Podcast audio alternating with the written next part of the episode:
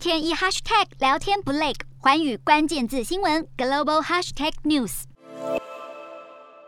美国总统拜登二零二一年十月在东亚高峰会上，首度提出 IPEF 的构想，原本是要在二零二二年三月公布，但受到乌俄战争影响而延后。IPEF 印太经济架构是美国印太战略的延伸，一方面要弥补退出跨太平洋伙伴全面进步协定 CPTPP 之后在印太地区错失的经贸参与，另一方面也是为了抗衡中国大陆主导的区域全面经济伙伴协定。预计参与的国家包括美国、日本、韩国、澳洲、纽西兰、新加坡、菲律宾、马来西亚、越南跟印度等十三国。IPEF 是贸易协定，但从字面上使用“框架”而非“协议”一词，就能看出美国期望的是更广泛的价值导向结盟，希望建设印太区域公正且强韧的贸易机制。具体将分为四大面向，也就是促进数位经济、公平贸易、干净能源以及共同反贪腐。